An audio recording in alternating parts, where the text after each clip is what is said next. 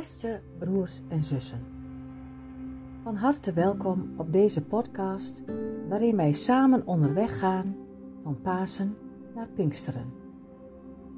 Dat doen wij aan de hand van het boekje 50 dagen op weg met God. Waarom maakte God mensen met een eigen plek en een eigen verantwoordelijkheid? Waarom wilde hij zelfstandige personen die kunnen leven in relatie met hem en met elkaar? Het antwoord hierop brengt ons bij het hart van de Bijbel, bij het hart van God.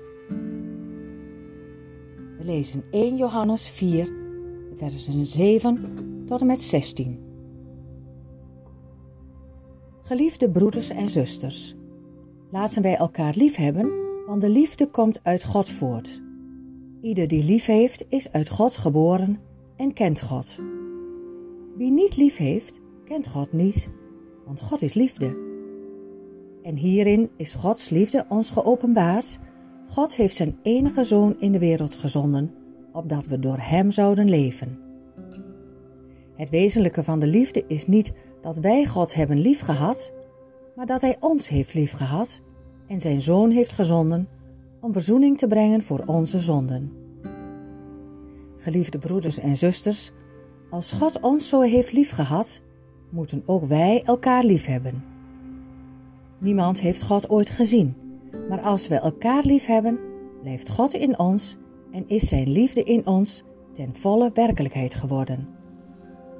Dat wij in Hem blijven en Hij in ons, weten we doordat Hij ons heeft laten delen in Zijn geest. En we hebben zelf gezien waarvan we nu getuigen.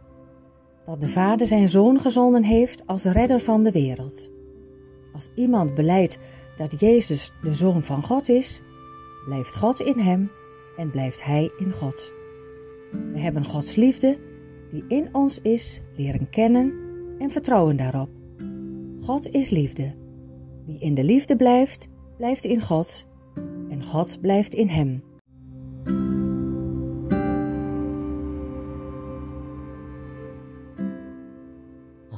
Is liefde, lazen we zojuist. Over God valt oneindig veel te vertellen.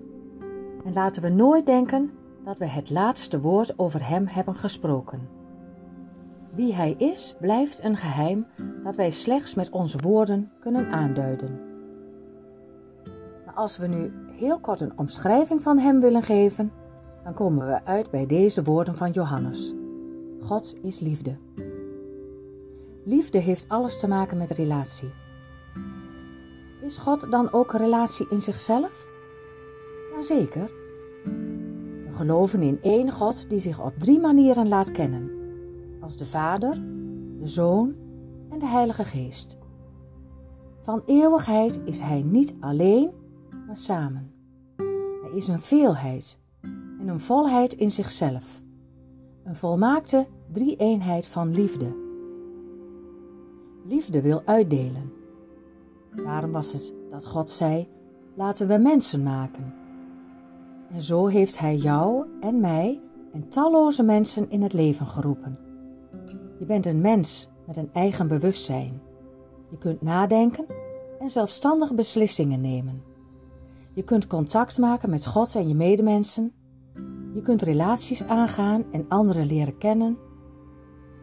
En het allerbelangrijkste, je kunt lief hebben. Voor God is liefde zo waardevol en zo mooi dat Hij daarom het hele project aarde is begonnen.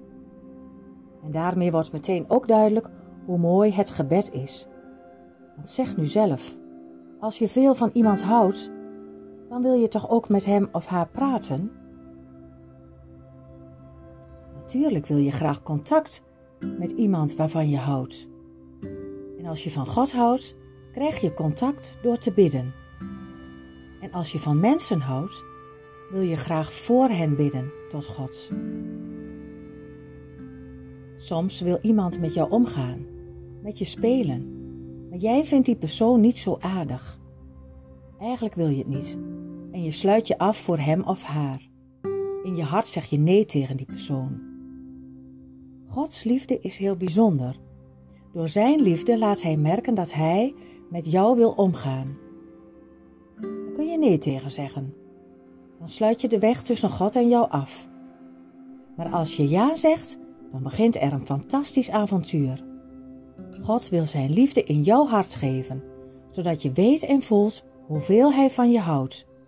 En zodat je die liefde uit kunt delen aan de mensen om je heen.